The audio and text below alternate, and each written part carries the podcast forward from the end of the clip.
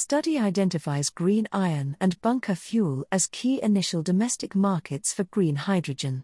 Developing green hydrogen export capacity at the ports of Saldanha Bay and Ngqura would have decarbonization spin offs for nearby hard to abate sectors, a new Council for Scientific and Industrial Research, CSIR, study shows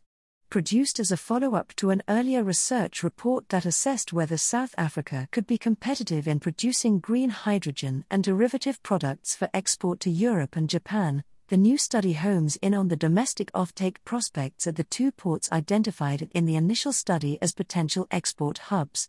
That earlier study concluded that South Africa could produce green hydrogen competitively for export into Europe and would be able to meet Japan's $3/kg cost target before 2030. The new study does not analyze domestic prospects for the Greenfield Hydrogen Special Economic Zone being proposed for Boegoebaai in the Northern Cape, which is being proposed for development as a high potential hub for the export of hydrogen derivative products to Europe releasing the results during a webinar hosted jointly by e Business Intelligence and the European Union EU delegation to South Africa, which commissioned the study. CSIR principal research engineer Thomas Roos said the new study included updated calculations reaffirming that green hydrogen could be produced competitively at the two ports. It also identifies potential domestic off-takers within a 150 kilometer radius of the port of Saldanha Bay, in the Western Cape, and within a 50 kilometer radius of the port of Ngqura, in the Eastern Cape. ArcelorMittal South Africa's, AMSA's, mothballed Saldanha works is earmarked in the study as a potential off-taker, as the Midrex technology at the plant is able to use hydrogen to produce hot briquetted iron, HBI. AMSA estimates that it would require 104,000 Ty of hydrogen to produce 1.5 million tons yearly using green hydrogen derived ammonia as a marine bunker fuel at the ports of Saldanha Bay, Cape Town, Gqeberha, and Ngqura could be another significant source of demand, with a study calculating yearly demand at Saldanha Bay and Ngqura alone at 498,000 T and 242,000 T respectively.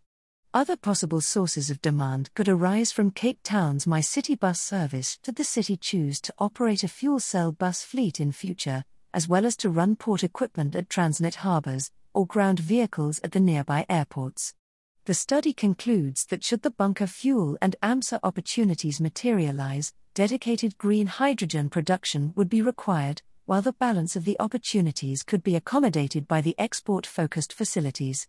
Speaking on the same platform, Boston Consulting Group's Kesh Mudali said that South Africa had the solar, wind and land resources to produce more than 6 million tons of green hydrogen yearly by 2050, split almost evenly between exports and domestic use.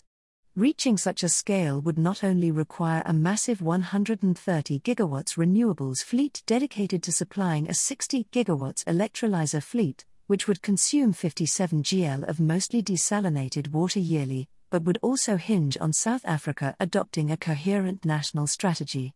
A nationally coordinated approach and an enabling regulatory environment is critical, Mudali said.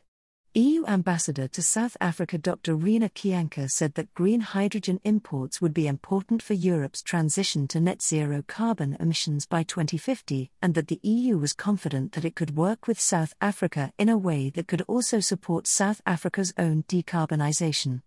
She stressed that the EU's participation in the $8.5 billion Just Energy Transition Financing Facility offer announced at COP26 was designed to support South Africa's transition, with full respect for South Africa's policies and legislation.